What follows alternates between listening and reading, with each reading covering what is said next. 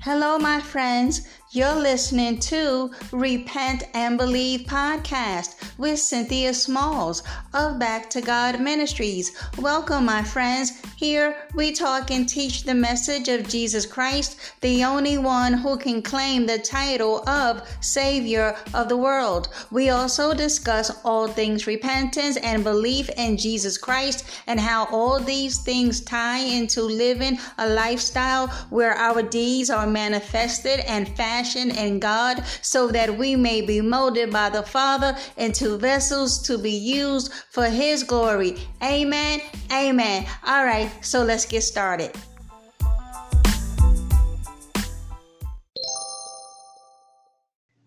Hey everyone, before we get started, I'd like to say thank you for tuning in. And if you enjoy my podcast, please share download, leave me a message or comment.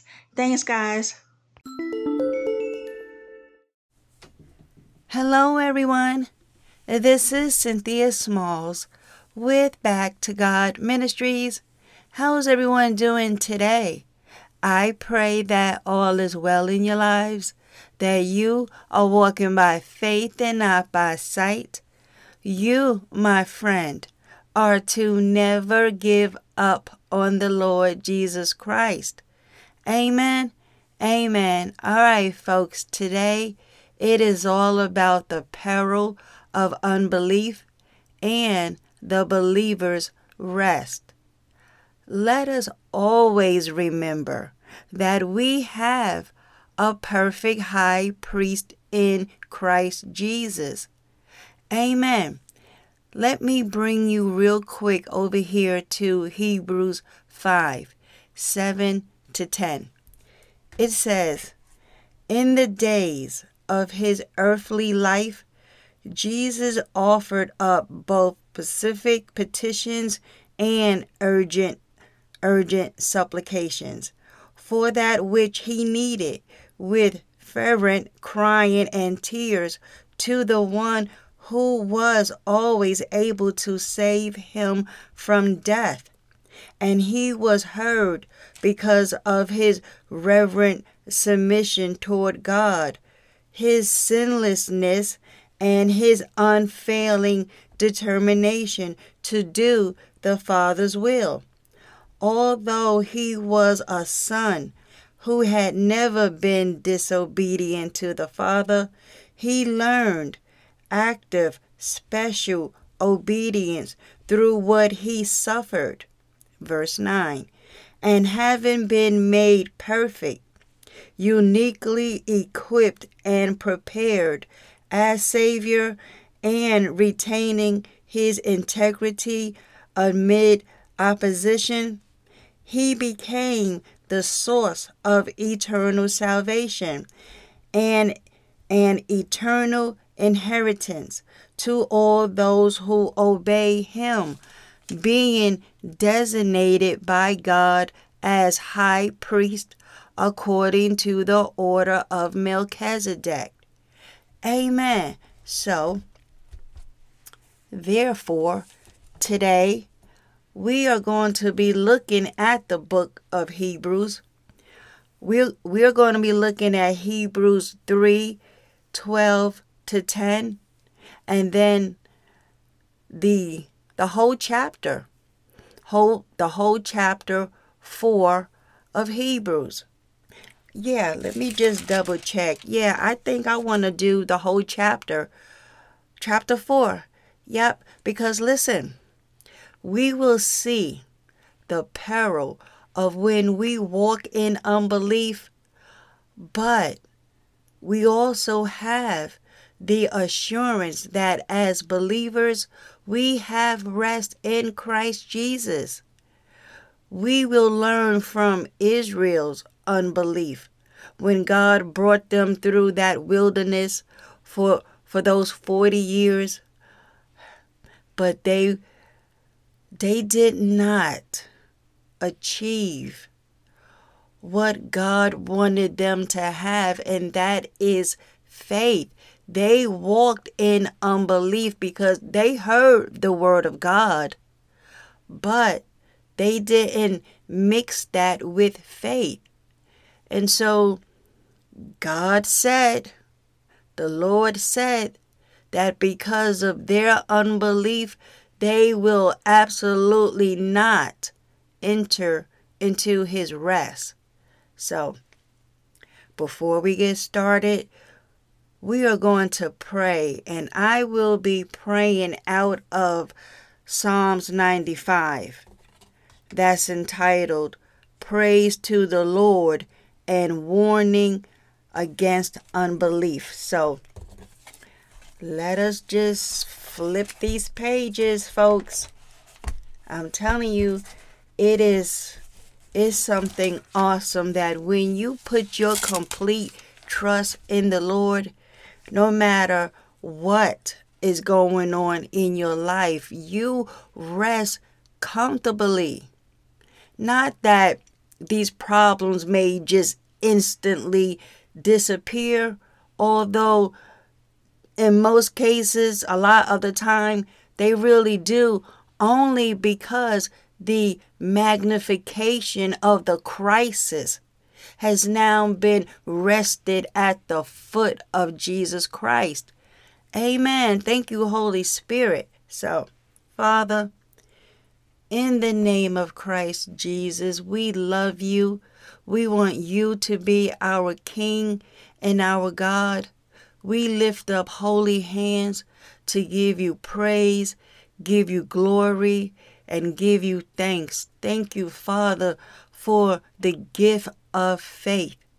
We see over here in Psalms 95 where it warns us against unbelief. Starting in verse 7 of Psalms 95, you say, For he is our God and we are the people of his pasture and the sheep of his hand.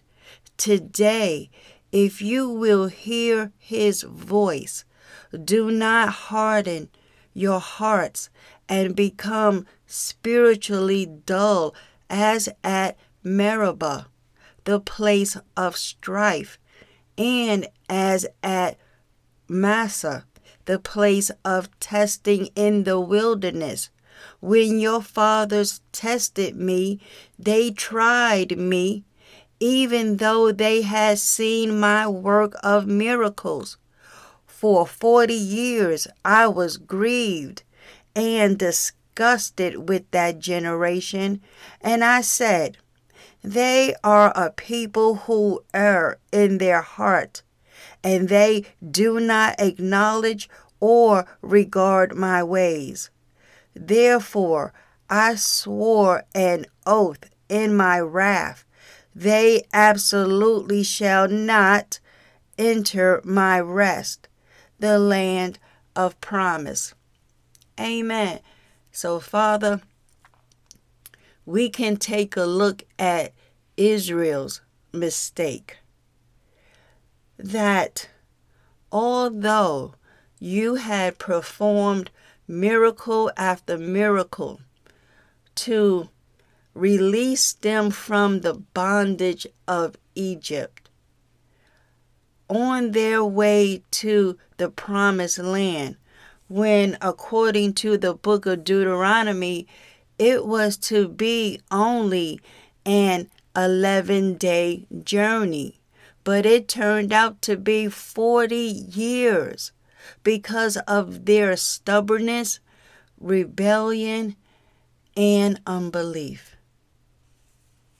Father, we give you so much thanks that we have these writings.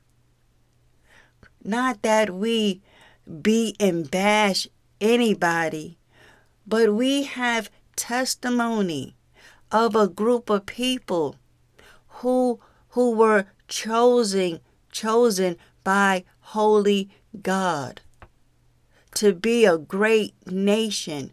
But because of their unbelief they did not enter the promised land. Only a handful. So father with today's lesson i ask for wisdom in order to teach today's lesson. I ask for discernment.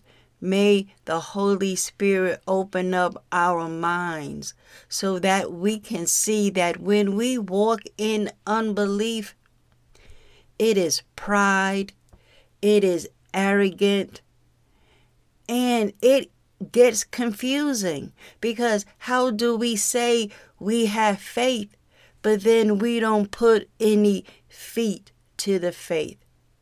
So, I give you much glory today.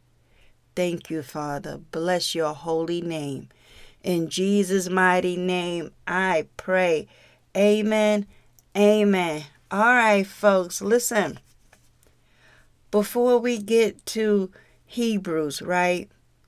I want to give us six ways people show unbelief toward God because the whole background and summary about what had happened in the wilderness, we saw that we saw that how God promises the children of Israel that he is going to give to them the land of Canaan, which is the promised land, right?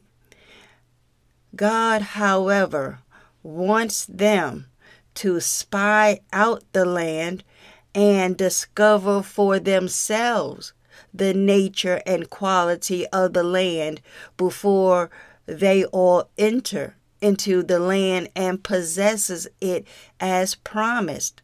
We see that in Numbers 13 2 to 21, right? Because back up there in Numbers 1 1, we saw how God, in fact, promised them this land, right? If we look at Numbers 13 22 to 26, it was all about how people from each of the 12 tribes are assigned and sent out to spy out the land, including Caleb and Joshua. Then, 40 days later, they return from spying the land, and the spies give a report to Moses, to Moses and Aaron and all of the congregation of the Israelites, right? The majority of the spies, more than 98 98% of them give a very bad report and reasons about why it would be impossible for them to possess the land. The negative and unbelieving spies spoke of giants who resided in the land who were too large and too strong in stature to defeat. We see this occurring in Numbers 13 31 to 33. So, out of all the spies who went to spy on the land, only Caleb and Joshua believed in the promises of God, and that despite the giants that lived in the land, Caleb and Joshua believed that God will give the Israelites victory to overcome the giants so that they may possess the promised land. And we see this in Numbers 13:30 as well as Numbers 14 6 to 8. Amen. And as a side note, Caleb here in these accounts is what prompted me to name my son Caleb because as I was reading that story way back in the day, something about Caleb's faith, something about his tenacity that he didn't care who was over there in that promised land because they didn't have the God of Abraham, Isaac, and Jacob on their side. So he was telling them, Oh, absolutely, we can do this. And that spirit of faith, it resonated with me. And I prayed to the Lord that if He were to ever bless me with another son, oh, his name was going to be Caleb. And fast forward 2009, not only did I name him Caleb, but his middle name is Joseph because Joseph is another great hero of faith of mine. So, little sidebar there.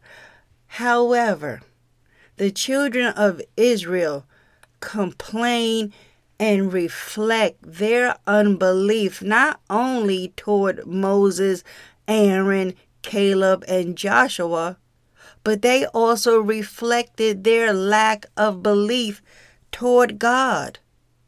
Yeah, toward God Himself, who on many occasions had has shown them his presence and power. We see this in Numbers 14 1 through 4, as well as in verses 9 and 10.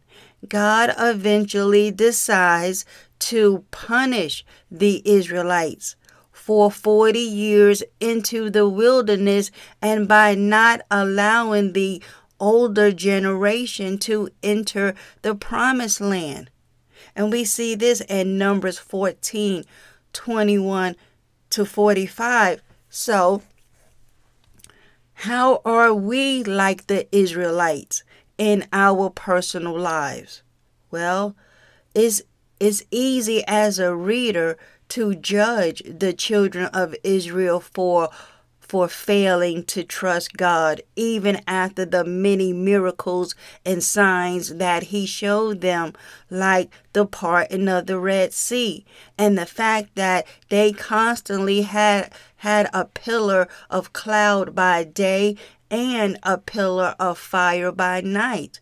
Therefore, the presence and power of the Lord was always with them. Yet, the Israelites still had unbelief in their hearts. So, why did they have unbelief? Why were they rebellious? Why did they reject the promise of God? Do we, do we, as individuals, sometimes behave like the children of Israel? Hmm. So that's why I want to give us six ways people show unbelief toward God.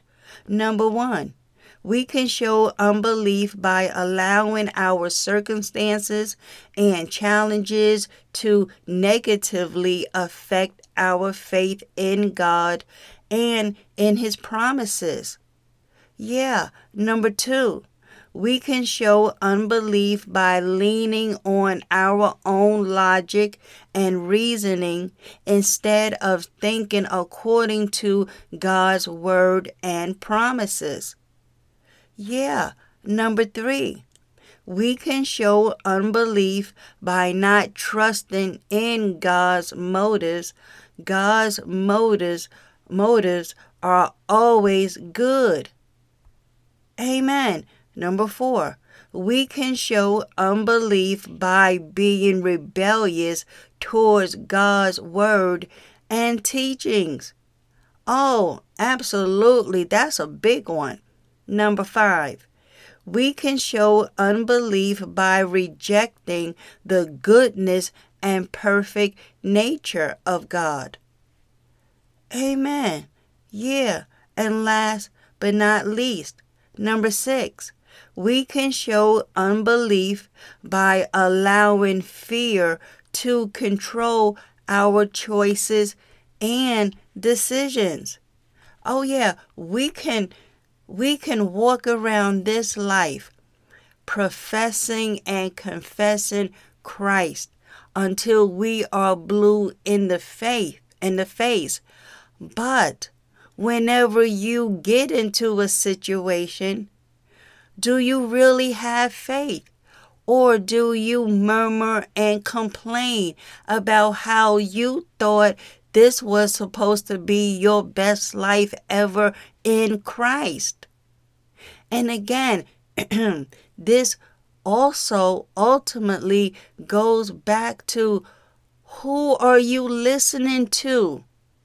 Who who are you listening to in order to put your belief in Jesus? Because if you continue to let these apostate churches tell you what faith is, you will be shipwrecked.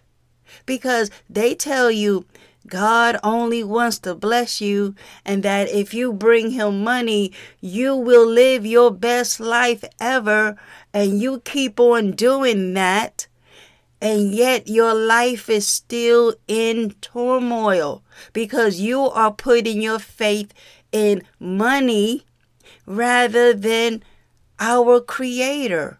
So, no, it's not supposed to go your way. We, listen, we are to put our complete faith and trust in the one who shed blood for you and for me. So let us come over here to the book of Hebrews. Because what what I love about the Old Testament is that these accounts, all all of them stories serve a purpose for us. It shows us what pleases God and what does not pleases him. And so if we come over here to Hebrews chapter 3, starting at verse 12, hold on, let me just slide this over here, make some room. As always, right? Verse 12 of Hebrews 3 talks about the peril of unbelief. It says, Take care, brothers and sisters, that there not be any, no, that there not be in any one of you a wicked, unbelieving heart, which refuses to trust and rely on the Lord a heart that turns away from the living God, but continually encourage one another every day as long as it is called today. And there is an opportunity so that none of you will be hardened into settled rebellion by the deceitfulness of sin is cleverness, delusive glamour, and sophistication. For we believers have become partakers of Christ. Amen. Sharing in all that the Messiah has for us. If, here we go with the if, folks. If only we hold firm our newborn confidence, which originally led us to Him until the end. Amen. And folks, that is why every time I start the podcast, long ago, the Holy Spirit prompted me to always make this proclamation Never give up on the Lord Jesus Christ. Amen. Never give up on Him. No matter what is going on in your life good, bad, ugly, whatever it is.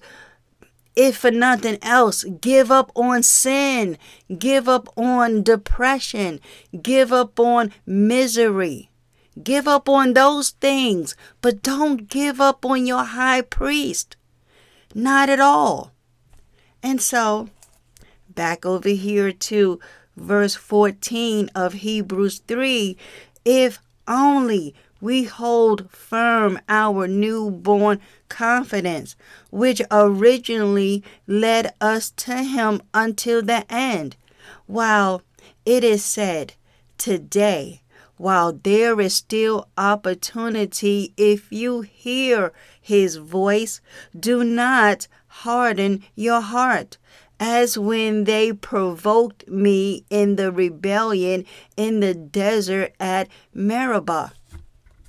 Amen. Oh, get back here, Mike. Mike about to fall off the table. So, what happened in the desert at Meribah? Because it was over there when the Lord was like, you know what? You know what? I am done with this generation. Oh, oh, so that is why I be loving these these footnotes that go that goes along with the scriptures because it provides a wealth of a backstory. Let me let me tell you. So let us come over here to Exodus because in that opening prayer in Psalms 95, it mentions this place, Meribah, that how God has says, uh-uh, nope, y'all only what? That um younger generation, what, 20 and below, and Caleb and Josh and Joshua were the only ones to enter into the promised land. So, what had happened at Meribah? Okay, among the many accounts of murmuring and complaining. So, if we come over here to Exodus real quick, Exodus 17. Is it the whole? Do I want to read the whole chapter? No, I want to go from verses 1 through 7. So now, check this story out. Okay. Then all the congregation of the children of Israel, excuse me, of the children of Israel moved on from the wilderness of sin by by stages according to the commandment of the Lord and camped at Rephidim but there was no water for the people to drink. Therefore, the people quarreled, quarreled with Moses and said, Give us water so we may have something to drink. And Moses said to them, Why do you quarrel with me? Why do you tempt the Lord and try his patience? But the people were thirsty they were thirsty for water, and the people murmured against Moses and said, Why did you bring us? Why did you bring us up from Egypt to kill us and our children and our livestock with thirst? So Moses cried out to the Lord for help, saying, What shall I do with this people? They are almost ready to stone me then the Lord said to Moses, Pass before the people and take with you some of the elders of Israel, and take into your hand the staff with which you struck the Nile, and go. Behold, I will stand before you there on the rock at Horeb. There you shall strike the rock, and water will come out of it, so that the people may have something to drink. And Moses did so in the sight of the elders of Israel. He named the place where this miracle occurred Massah, which means test, and Meribah, which means contention, because of the quarreling of the sons of Israel, and because they tested the patience of the Lord, saying, Is the Lord among us or not? Amen. Alrighty then. There we go with that. So, to answer their question, absolutely the Lord was with you. How do you think you all got up out of Egypt? But the moment they got hot, the moment they got thirsty, oh, so now it wasn't about praise the Lord. It was about, well, are you with us or not? Because we's thirsty. oh, Lord have mercy. So, glory be to God. Let us come back over here to Hebrews 3. Okay? So, where was we? We're outright. Verse 16.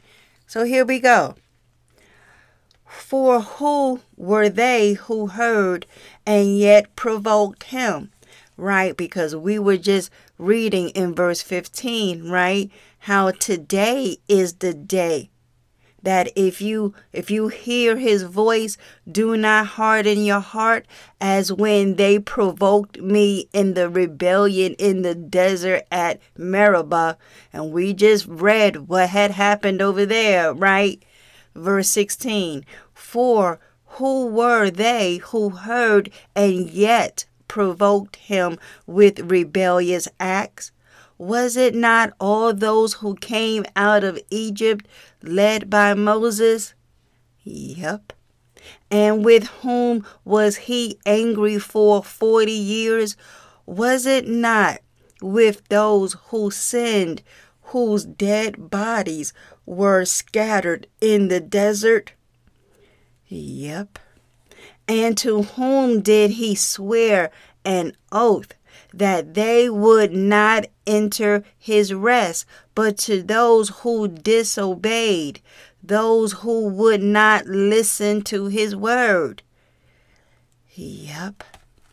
So, verse 19. So we see that they were not able to enter into his rest, the promised land, because of unbelief and an unwilling, no, an unwillingness to trust in God. Amen. See the peril of unbelief in the Lord because Israel could not enter his rest, which was the promised land. Well, how much more so now that Christ has gone to the cross for us? How much more greater rest do we have? We have eternal, eternal rest in our Savior. He is the Lord of the Sabbath. So if we come over here to the next chapter, chapter 4, starting at verse 1, they say, Therefore, while the promise of entering his rest still remains, because God, our Lord, is still providing a way for us to enter into this rest. This rest he was trying to give to the children of Israel but because of fear and unbelief and the murmuring and the complaining and the unwillingness to put their complete trust in Him, they did not get their inheritance. Only the younger generation and Caleb and Joshua. So, Therefore, while the promise of entering his rest still remains and is freely offered today, let us let us fear in any case any one of you may seem to come short of reaching it or think he has come too late. No, it's not too late, folks. That's why these writers of writers of Hebrews were saying that if today you hear if you hear his voice don't harden your hearts. Come come for today is the day of your salvation. Amen. So look verse 2 of Hebrews 4 for indeed we have had the good news of salvation preached to us, just as the Israelites also when the good news of the promised land came to them. But the message they heard did not benefit them. Why? Because it was not united with faith in God by those who heard it. For we who believe, that is, we who personally trust, and confidently rely on God, enter that rest.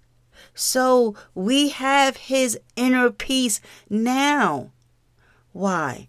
Because we are confident in our salvation and assured of his power, just as he has said, As I swore an oath in my wrath, they shall not enter my rest.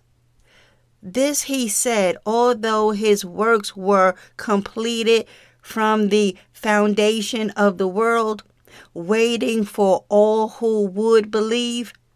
For somewhere in Scripture, he has said this about the seventh day. And God rested on the seventh day from all his works. We see this in Genesis 2 2. And again, they shall not enter my rest. And we see this back over there. We just read in the opening prayer in 9511. Because listen, talking about God's rest, right? God rested because everything that needed to be done was done back there, over there in Genesis 2, right? Everything was complete, fully accomplished. Well, in human terms, this expression of rest is used when a lawyer, let's say for example, a lawyer completes his presentation in a court of law. He rests his case, meaning everything is in evidence. There is nothing left to present. Amen. So when the Lord Jesus Christ said, It is finished, it is finished. We now have rest in Him. Just like when He was alive, during, during His earthly ministry, He was telling the people, Come to Him for rest. Because to keep it all in context, although God gave them 613 laws? Well, the Pharisees and the Sadducees and the elders and the scribes, well, they were heaping upon the people more, more and more commandments. All of these traditions of men that was making God's word of no, of none effect. The people could not handle all of that. And so that's why Jesus said, Come to me, and I will give you rest. Amen. And he is saying that to us today. So, back over here to Hebrews 4, verse 4. No, verse 5. No, we said that. And again in this, they shall not they shall not enter my rest. Well, verse 6. Therefore, since the promise remains for some to enter his rest, and those who formerly had the good news preached to them failed, failed to grasp it and did not enter. Why? Because of their unbelief, evidenced by disobedience. He again sets a definite day. Verse 7, Hebrews 4. He again sets a definite day, a new today, providing another opportunity to enter that rest by saying through David, after so long a time, just as he had, just as Mm, just as has been said before in the words already quoted. Today, if you hear his voice, do not harden your hearts. And we know that's from uh, Psalms 95 7 to 8. This mention of a rest was not a reference to their entering into Canaan for if Joshua had given them rest, God would not speak about another day of opportunity after that. So there remains to the glory of God a full and complete Sabbath rest for the people of God. Verse 10 For the one who has once entered his rest also rested from the the weariness weariness and pain of his human labors just as God rested from those labors uniquely his own back over there in Genesis 2 2. So, verse 11, this is the encouragement of the believer's rest. It says, Let us therefore make every effort. Make every effort to enter that rest of God to know and experience it for ourselves so that no one will fall by following the same example of disobedience as those who died in the wilderness. Amen. So this is all tying together. That's why that huge generation dropped dead in the desert and they didn't have the opportunity because of their murmuring and complaining and unbelief to enter into that rest into that promised land so fast forward to us today don't harden your heart. when you hear that call of God answer answer. And by answering it, we automatically fall into this rest. We don't have to try to figure out how we are going to accomplish all that He has laid out for us. This is a faith walk from glory to glory. Now, we may not know all the ins and outs of what it is He wants us to do, but by faith. We walk by faith and not by sight. So we just take each instruction as it comes, all the while relying on Him for the next step, trusting in Him that He knows what He is doing trusting in the fact that we are not to lean on our own understanding, but that when we trust the Lord, He will absolutely make your path straight. Have some patience. We know you want everything right now. You want all the prophecies to be fulfilled that was spoken over you. You want everything that God has called you to do to happen right now.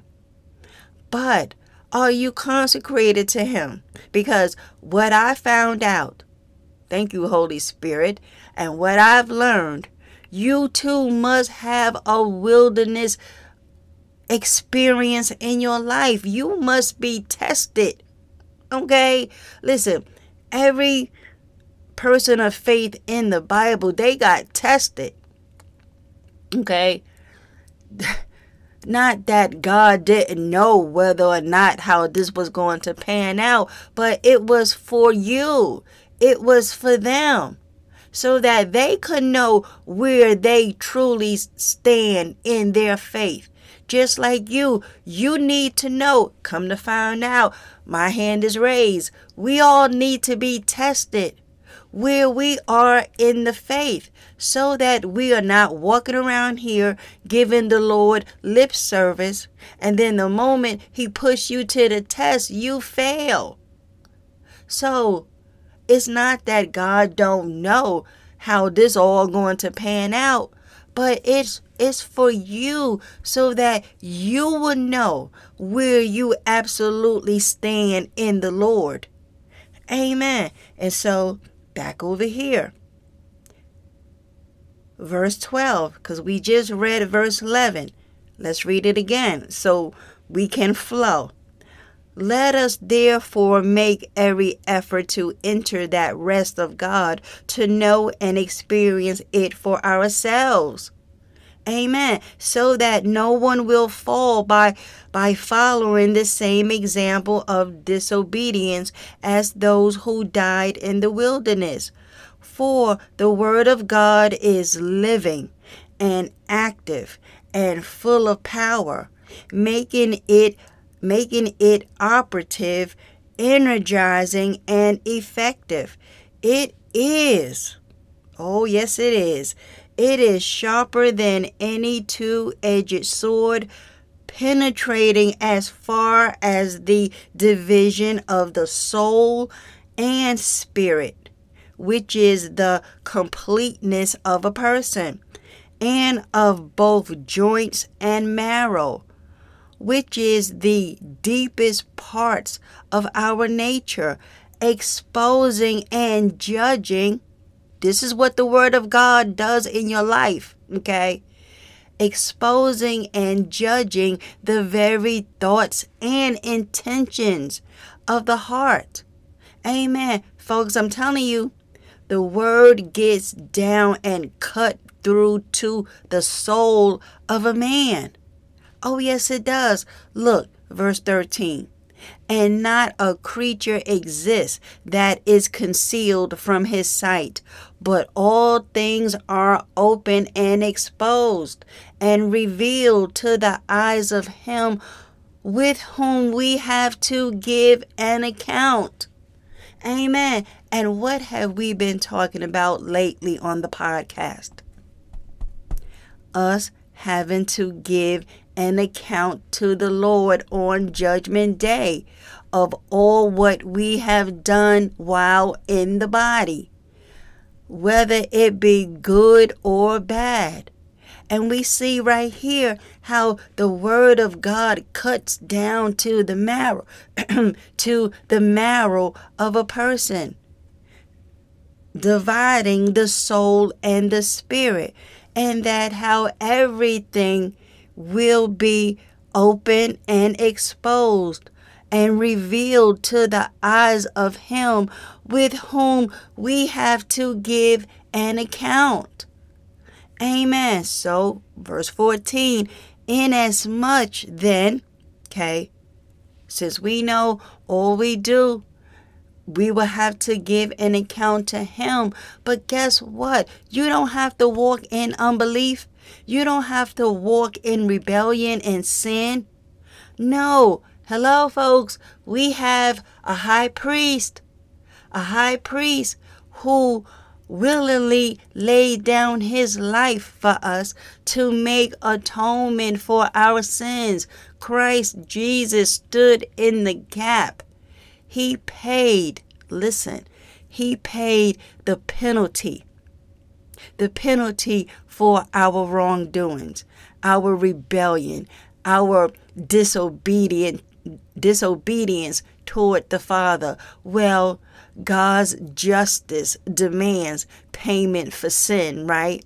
Romans 6:23 tells us that the wages of sin is death. And it's talking about eternally separated from God over there in that lake of fire. But God's wrath was poured out instead. Instead of being poured out on us, rightly deserving, he poured it out on Christ Jesus. Jesus, G- Lord Jesus suffered on the cross, looking ahead to this time that we will come to him and that we will share in his glory and that we will be with him for all of eternity enjoying his kingdom. That's why. And so if we profess him, if we have truly repented of our sins, then we walk by faith. Absolutely.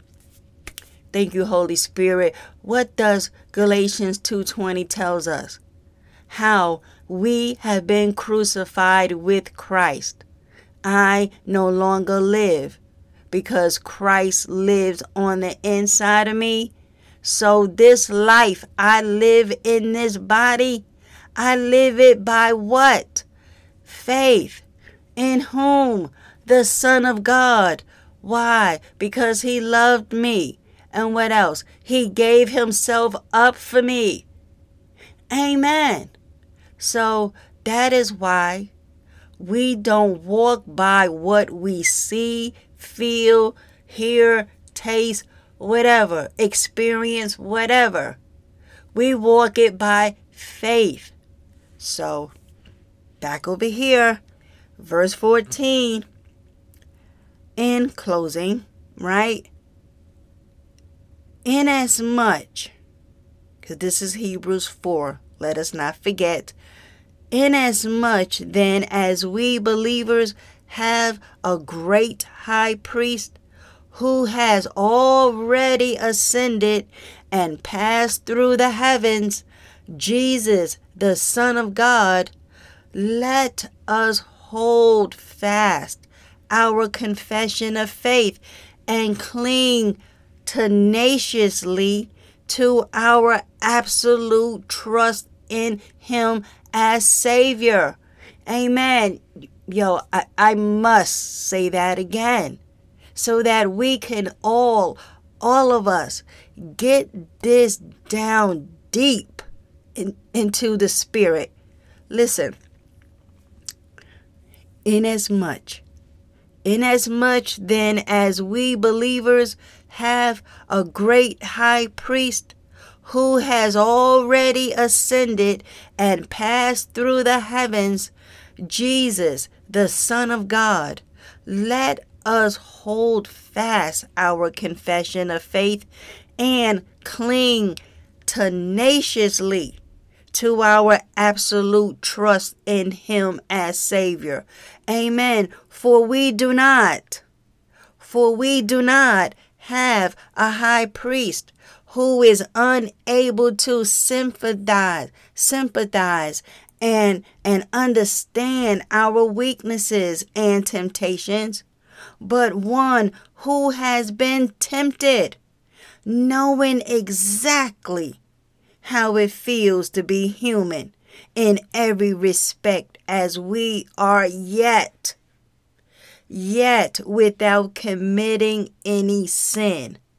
Amen. Well, therefore, therefore, having said all of that, right, let us with privilege approach the throne of grace.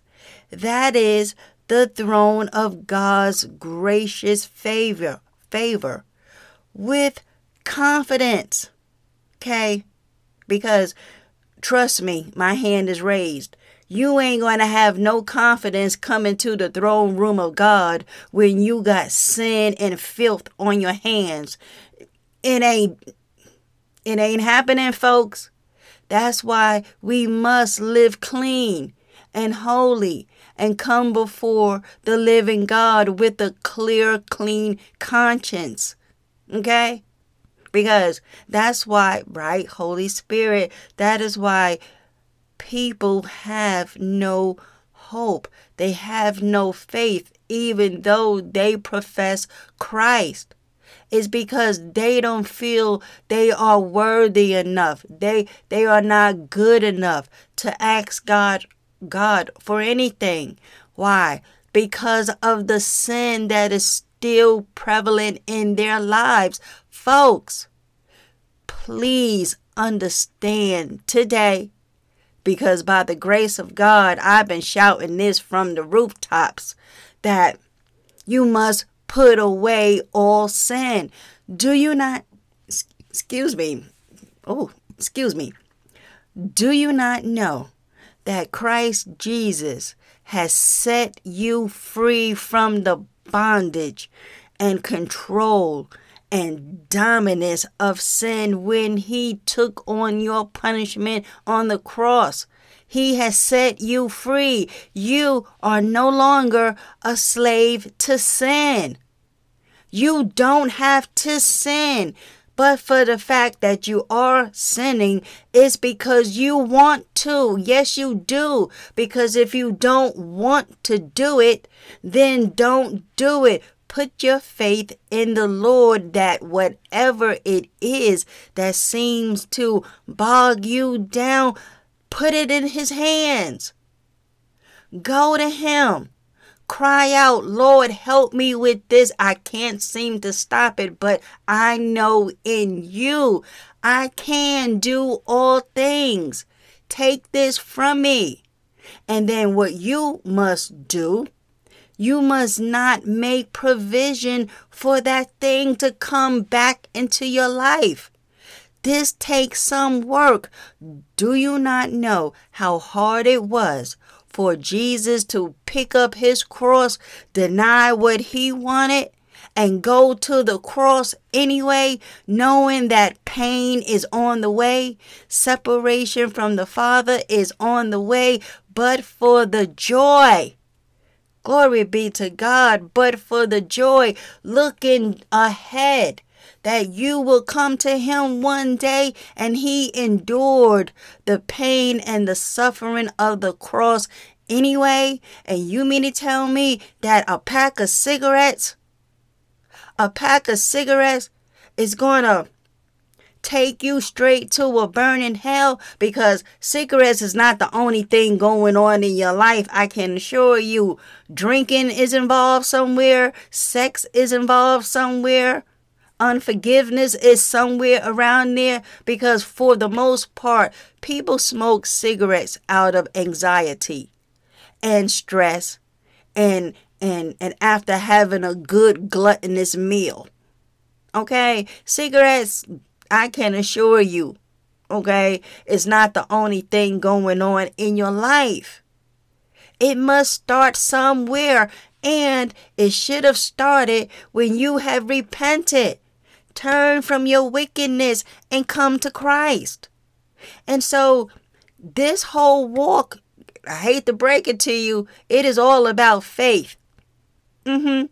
Every stick of it. So, verse 16. And then I'm going to let y'all go. Therefore, let us, let us with privilege approach the throne of grace. That is the throne of God's gracious favor with confidence and without fear. So that, so that, finally, we may receive mercy for our failures and find His amazing grace to help in time of need, an appropriate blessing coming just at the right moment. Amen. Folks, listen. We cannot deceive ourselves to even think for one moment that we are going to be living our best lives ever. Now that we are in this kingdom, that we ain't never going to have anything to worry about. That we we are never going to face temptations and that we and that how we won't ever miss the mark again. When we in those times miss the mark, we have confidence that we can come to the Father. We can come boldly to the throne room of grace to seek mercy and help in our time of need. 1 John 1 9 tells us that if we confess our sins, God is faithful and just to forgive us of our sins and to cleanse us from all unrighteousness. Amen. Don't take that as a license to continue to willfully, knowingly, deliberately sin against holy God. Because you may think you are pulling one over on him. No, you are not. We cannot be in willful sin, folks. Yes, we may miss the mark. Listen, as one precious sister has said, it is a difference of falling in the dirt and rolling in the dirt. Huge difference, folks. Huge difference. So, no one is being self righteous. No one, none of us are walking around here as if we don't get it. Oh, we get it all right. What what should keep us all grounded is that lake of fire. And that how Christ Jesus loved us so much that he willingly gave up his life for us. So, on the face of that, we should make every effort. It is it is our reasonable service to to sacrifice this body unto the Lord. I mean, it's the least you can do. It's the least that I can do to show our gratitude and our belief and faith in the one who saved us. We ain't supposed to be we ain't supposed to be rolling around in the dirt. No, it listen, it is time to get up, shape up, and get on with the business at hand cuz folks judgment day is coming. And all that we are doing, good or bad, will testify against us or for us on the day of judgment. Yes, we know we are saved by grace. Through what, folks? Faith. Mm-hmm. And so, how do you know if you have faith if you don't have any works? evidence to back up what you say you believe in. Because if you say you believe in Christ as Lord and Savior and that He has indeed set you free from the bondage of sin, so then why are you still in sin? That means you really don't believe you have been set free because you are the same ones keep saying how, oh, it's impossible to stop smoking these cigarettes. Oh, it's so impossible to stop sleeping around, sleeping around. It's so impossible, impossible, impossible, impossible. Well, then you don't believe Jesus as your Lord and Savior. Yes, I do. No, you do not. So, there we have it, folks. We must put our full, complete trust into our high priest. You know how Israel had that whole system of sacrificing? Well, they needed a high priest. Because, real quick, Hebrews 5 is saying in verse 1 for every high priest, uh, for every high priest chosen from among men is appointed to act on behalf of men in things relating to God, so that he may offer both gifts and sacrifices for sins. He is able to deal gently with the spiritually ignorant and misguided, since he is also subject to human weaknesses, right? Verse 3 says, And because of this human weaknesses, he is required to offer sacrifices for sins for himself as well as for the people. And besides, one does not appropriate for himself the honor of being high priest, but he who is called by God, just as Aaron was.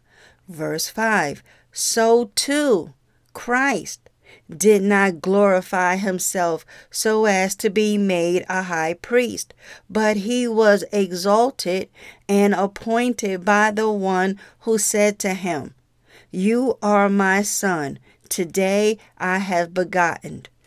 I have begotten you, declared your your authority and rule over the nations, just as he also said in another place, You are a priest appointed forever according to the order of Melchizedek.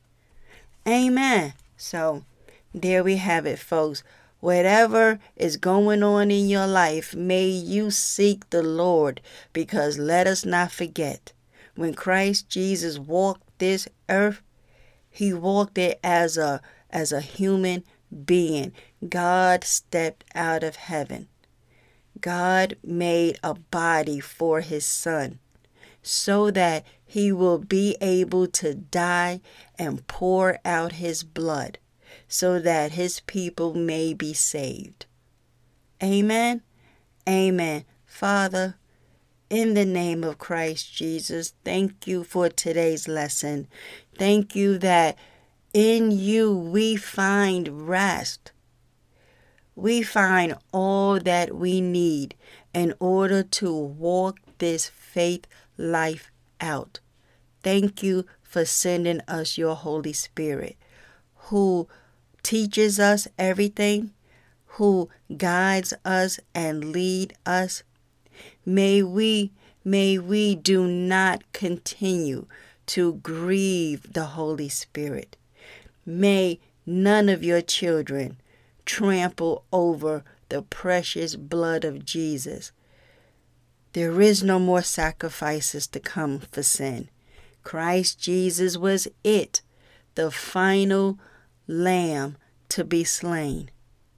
Because if we deliberately, you tell us, Father, in chapter 10 of Hebrews, that if we deliberately keep on sinning, there is no more sacrifices for sin. Our only expectation is of judgment and raging fire.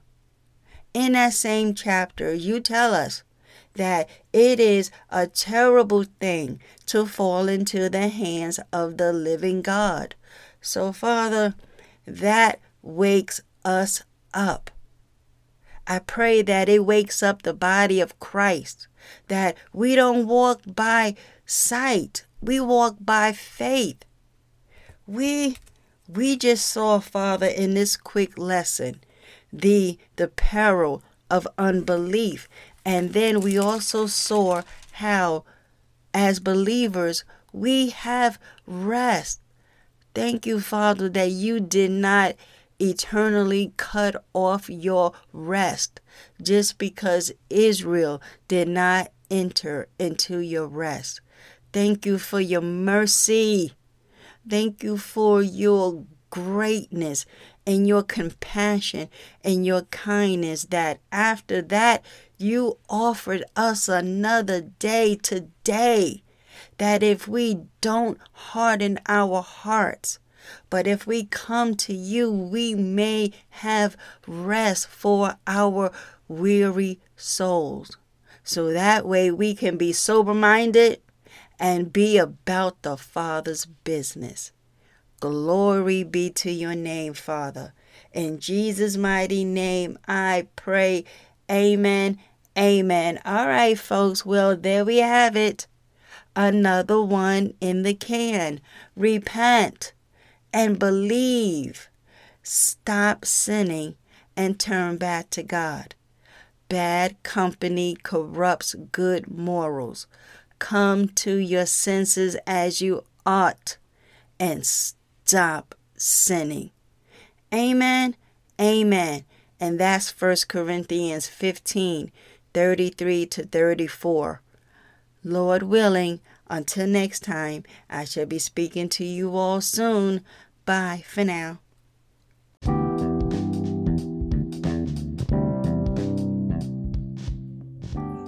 Thank you guys for tuning in. I truly appreciate all your support. Until next time, I'll be talking to y'all soon. Bye.